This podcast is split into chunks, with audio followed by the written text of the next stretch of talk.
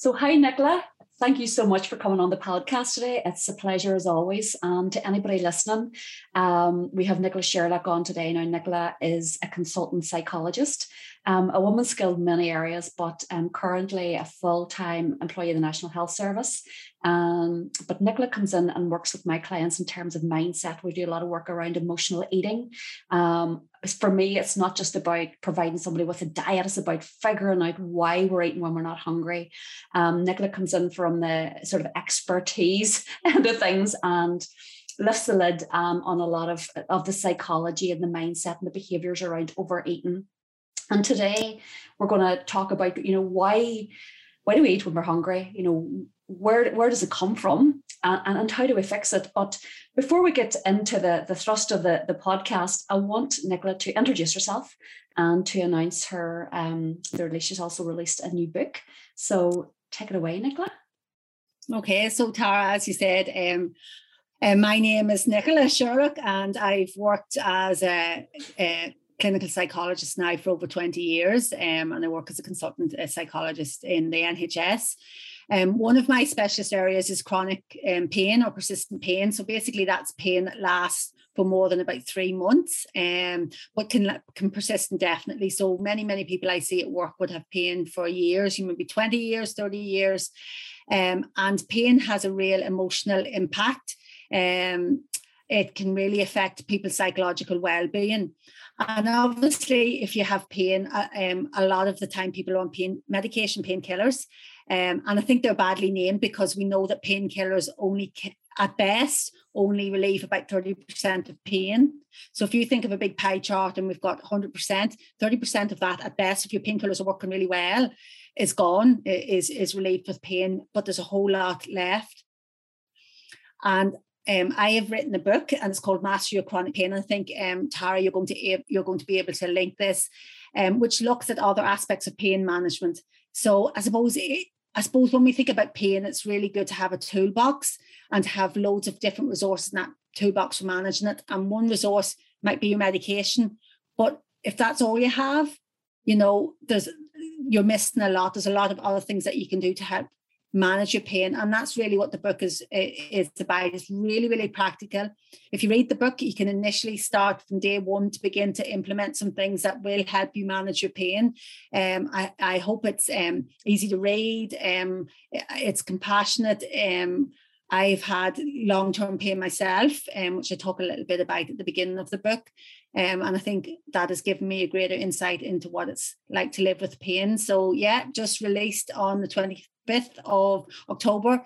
Um, and it's available to buy from the publisher's website, Hawksmoor Publishing, and also Amazon, Waterstones, and WH Smith. So exciting times ahead. Um, so yeah, a lot of work went into it. So I'm delighted to have it out now. I'm sure you are. But look, you know, I know I can vouch for Nicola from a personal level as well because I was a patient of Nicola's a few years ago. Um, I had a wrist, a pretty bad wrist fracture, and ended up being diagnosed with complex regional pain syndrome, something I'd never experienced in my life. Um, severe pain, but I knew a lot of it was psychological. So I was referred to Nicola.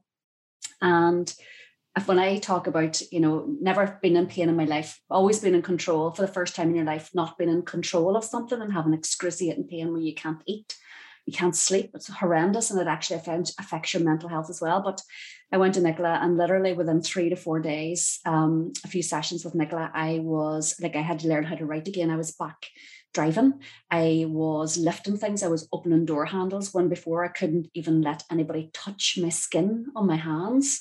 Um, so whatever it was, I know it was all it was all mental. It was all mental, Nicola.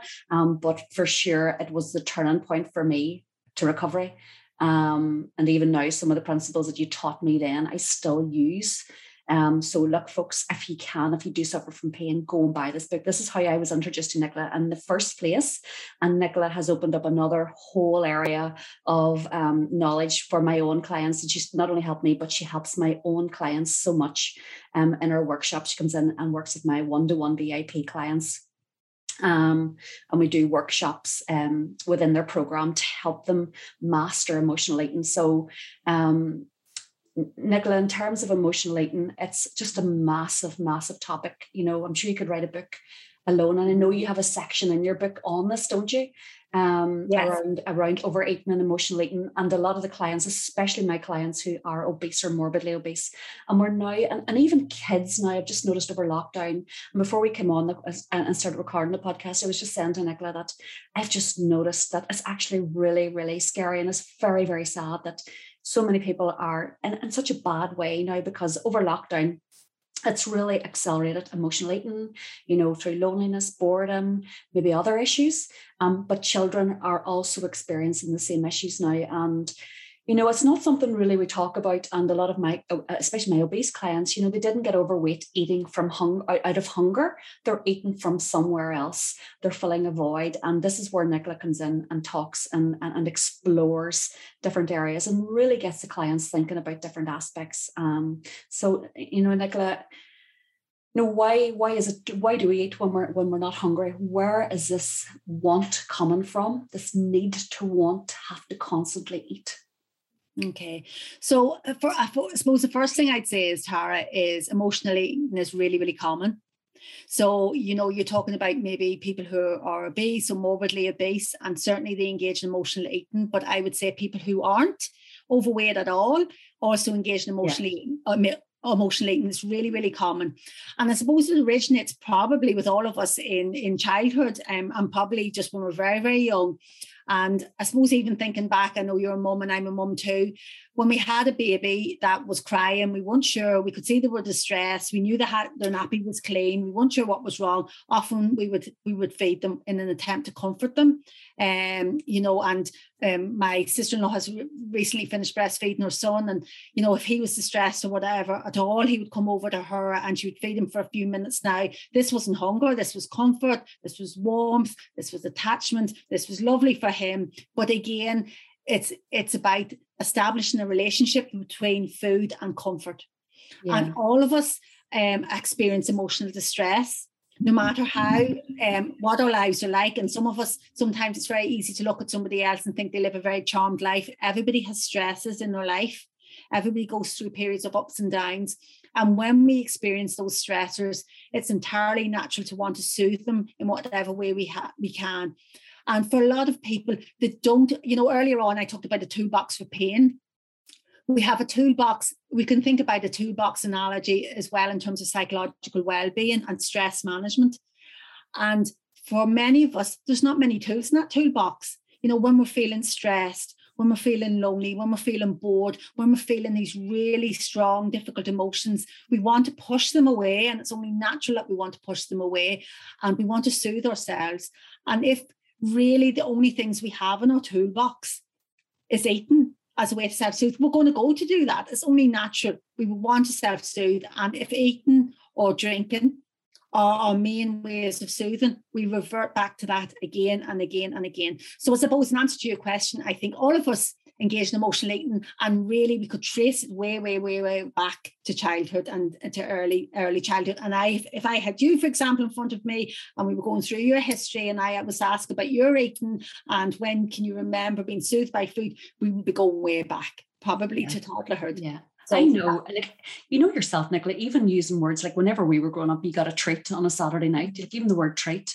You know, I remember when we were young, myself, my sister, mummy got us a treat after you know on a Saturday night. We used to watch the A Team, and it was you know you can how bad you can still remember that that was your treat, and you might have got a treat midweek, and even the word treat, you know, so you're treating yourself with food it's a chocolate it's a self-reward and you know that even the the the the the verbal language you use around food.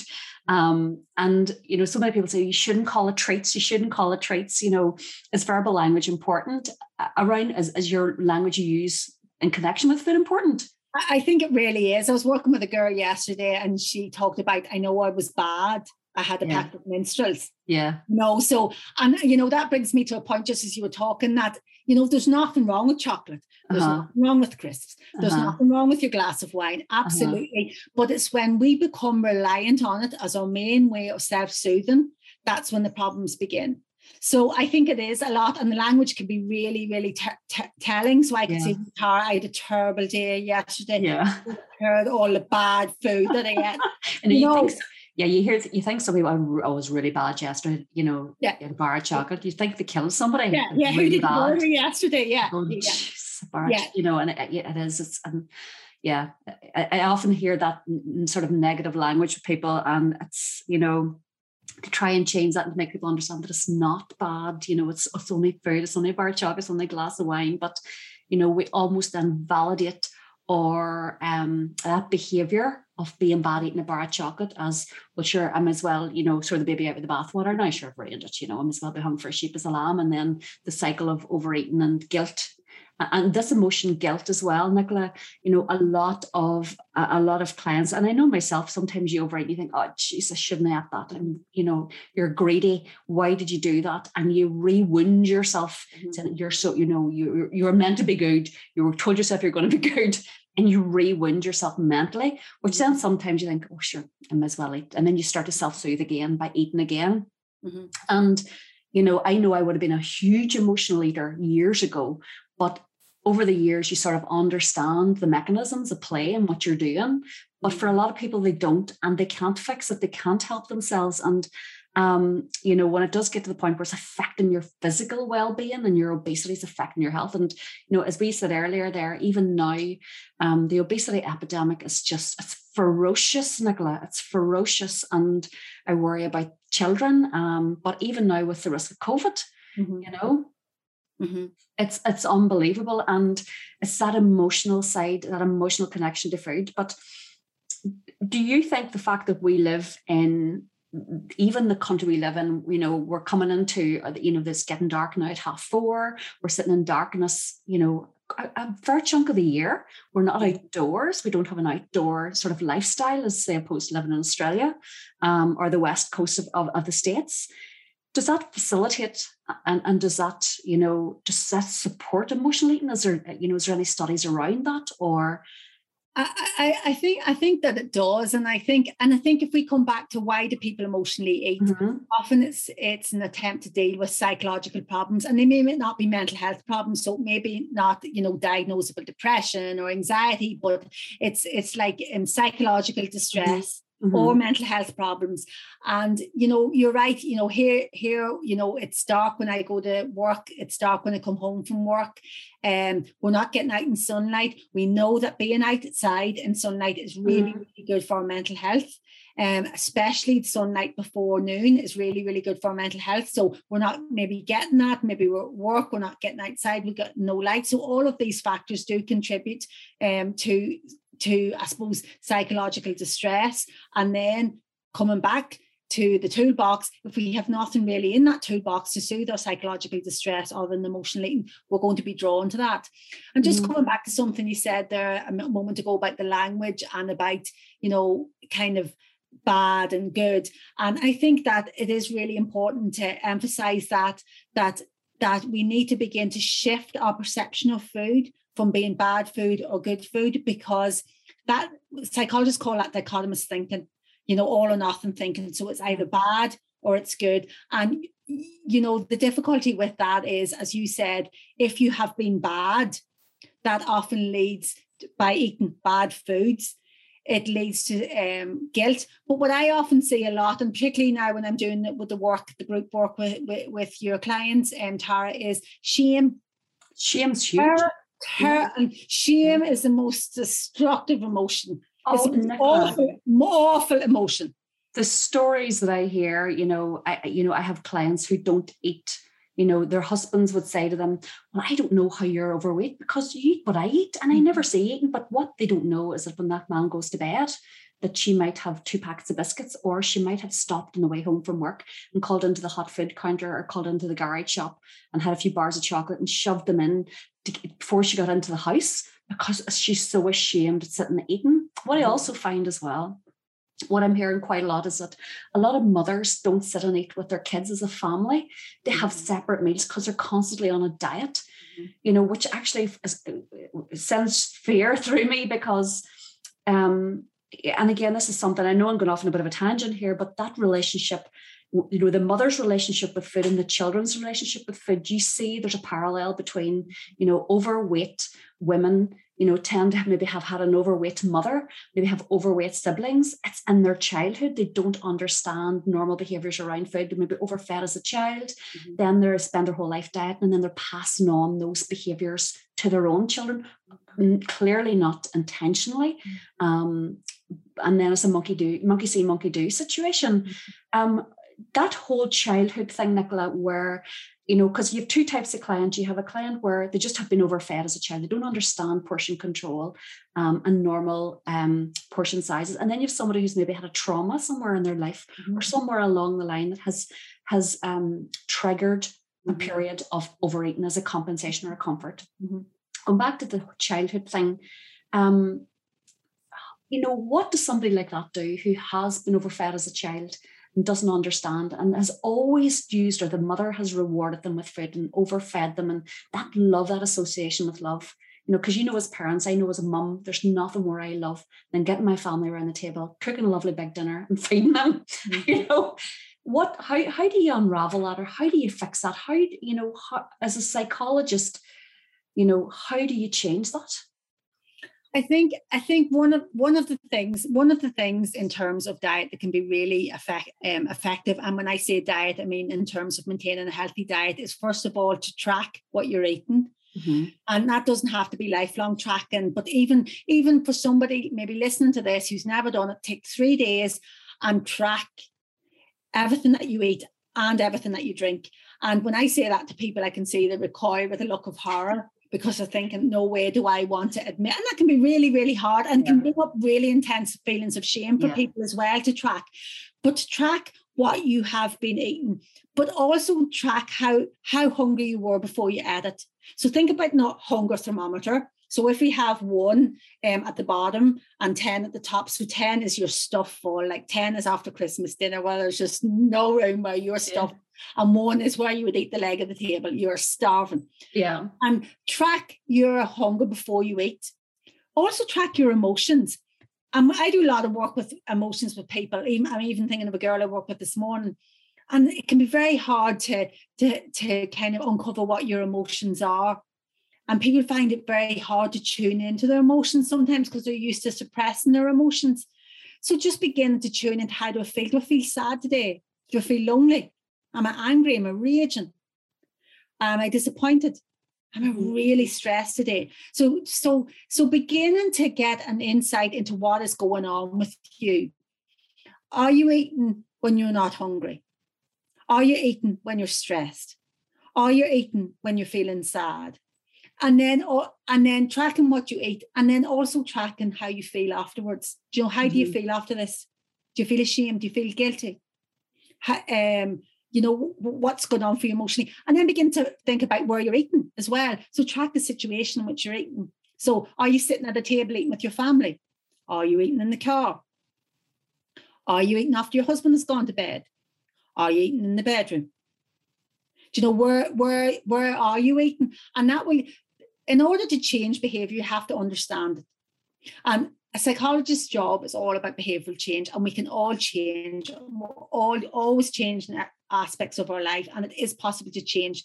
But in order to change your behavior you first need to understand it a little bit and in order to understand it you have to put the spotlight on it a wee bit. And that can be really scary really really frightening for people to put the spotlight on their behavior so so thinking about what are you eating how are you feeling how hungry are you where are you eating where are you drinking it and how you're feeling afterwards. And even to do that for three days, you will be able to pick up some insights then and get a handle on what's going on and then potentially what you you could do to to to work with that and to make some changes yeah yeah it's it's amazing it's funny you're saying there you know I often say that you know weight gain is never it's, it's, never really a nutrition issue. People think it's maybe what they're eating or maybe you know, but it's actually very behavior driven. A lot of it's behavior driven. It's behaviors that drive the overeating, and people think maybe it's the quality of the food.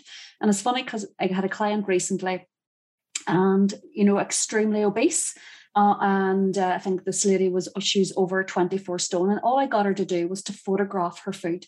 I want her mm. just to photograph what she put into her mouth. Don't even write it down, just photograph what it was.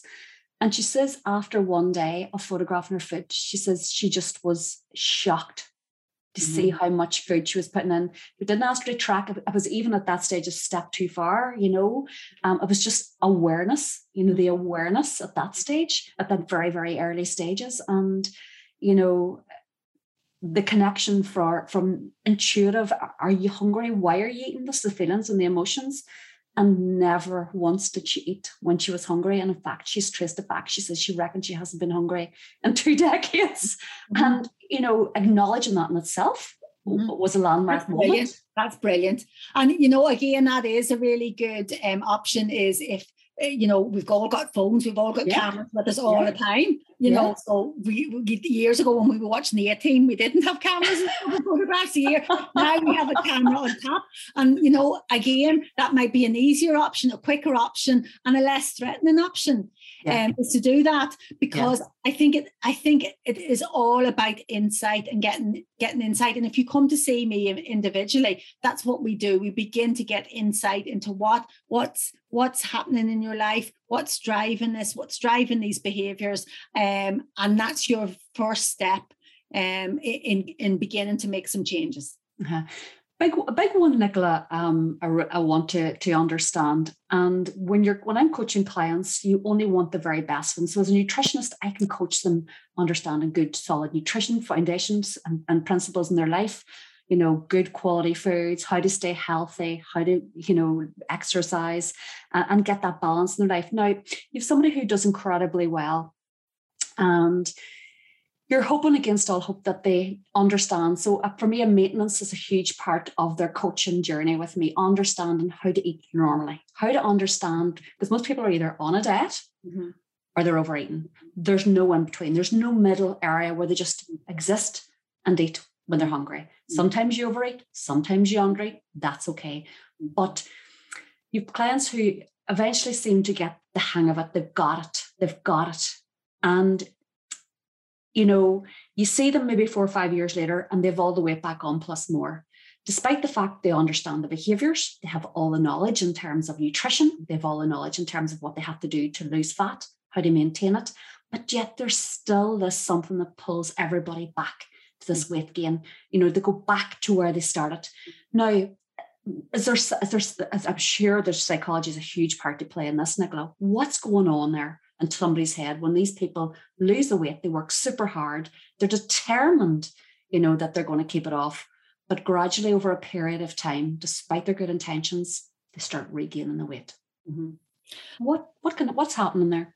I, I think there's a whole lot of things that potentially is happening and um and I suppose um you know everybody's on an individual journey and for some people it's certain things that have happened that contribute to that weight gain. Other people it's a different factors. But a couple of things i want to say is about you know motivation mm-hmm. and what motivates you to make changes. So you know anybody coming to see you anyone listening to this co- co- podcast why did you press play on? It you know why did you press play? Why are you not listening to the radio? Why are you not listening to um to some tunes, some Spotify tunes. Why are you listening to this? Okay, so what is your motivation for li- listening to this? And for some people, their motivations are extrinsic to themselves, so outside of themselves. So they've a wedding coming up, um, you know, family wedding, and they really want to lose weight, or there's an event coming up, um, and that motivation um, works, and it works for them for a while. But what happens when the wedding's over?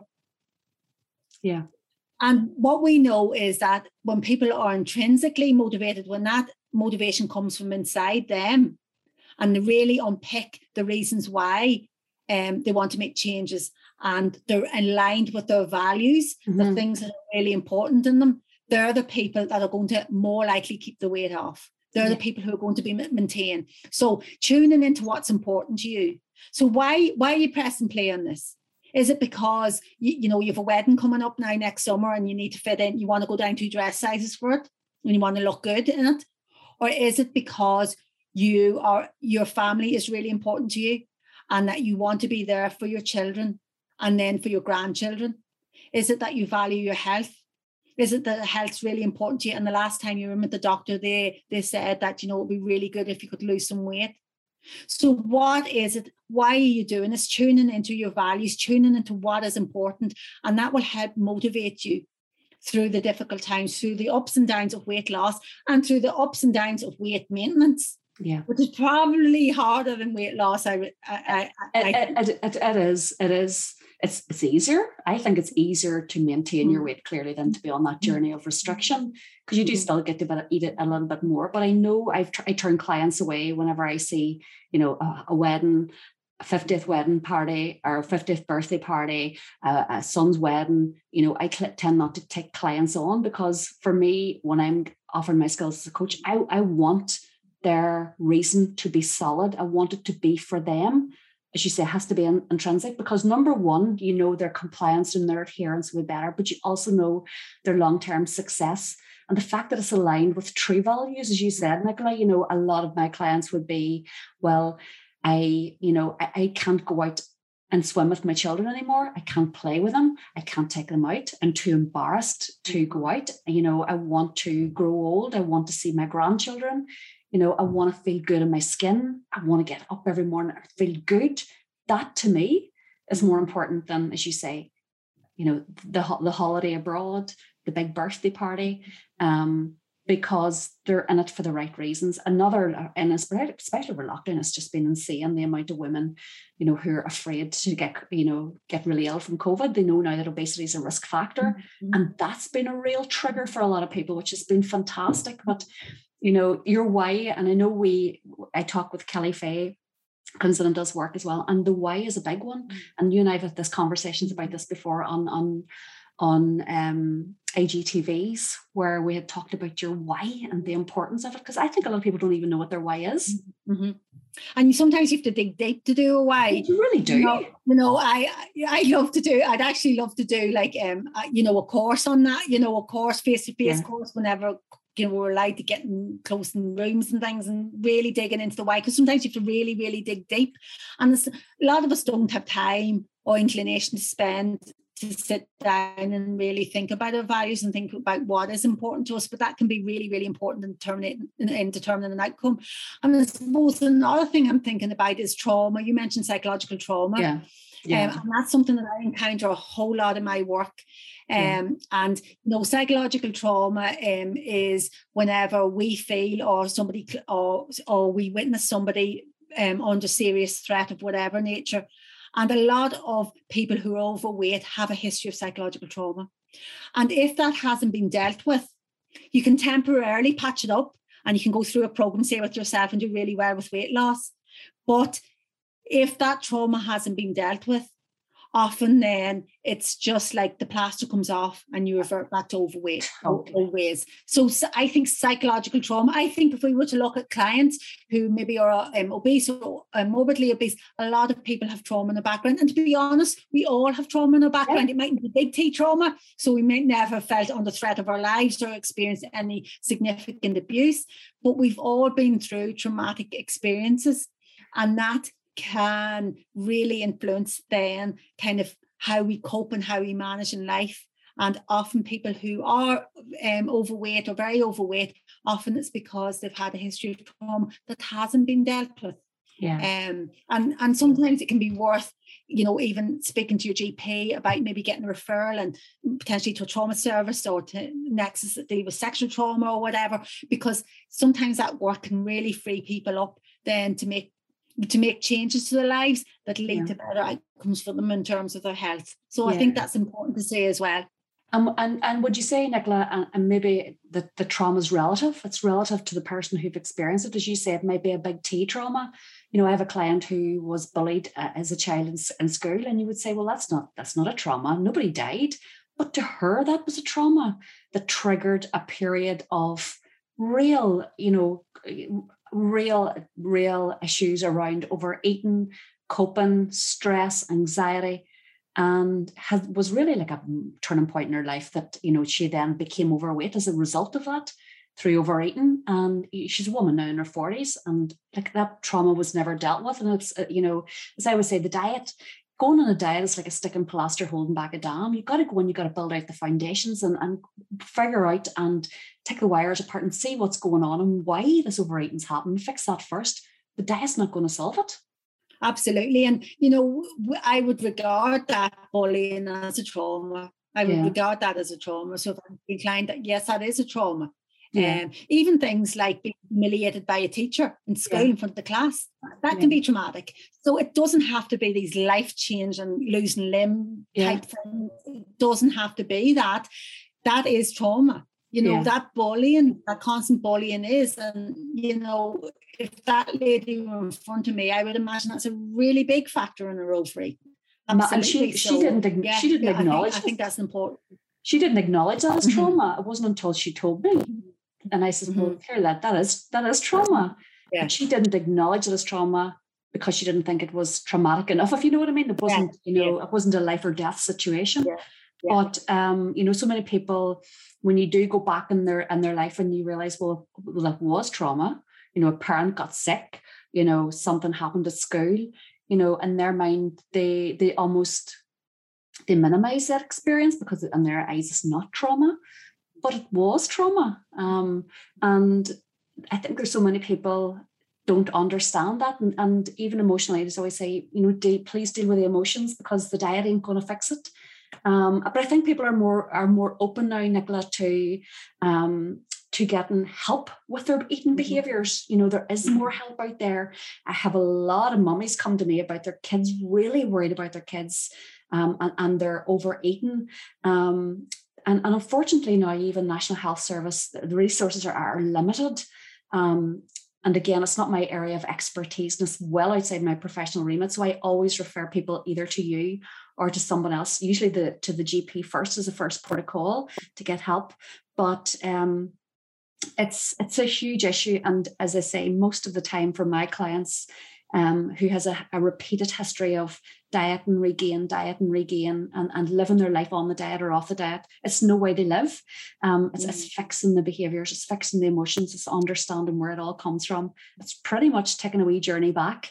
Mm-hmm. and um, and really understanding. But again, it's about being compassionate with yourself mm-hmm. as well, Nicola. And I know when you're talking um, to, to my clients, a lot of them come afterwards, would text me afterwards, say, Oh my God, you know, it actually really affects them at a deep level because the light bulb comes on and they then realize, okay, I'm not broken.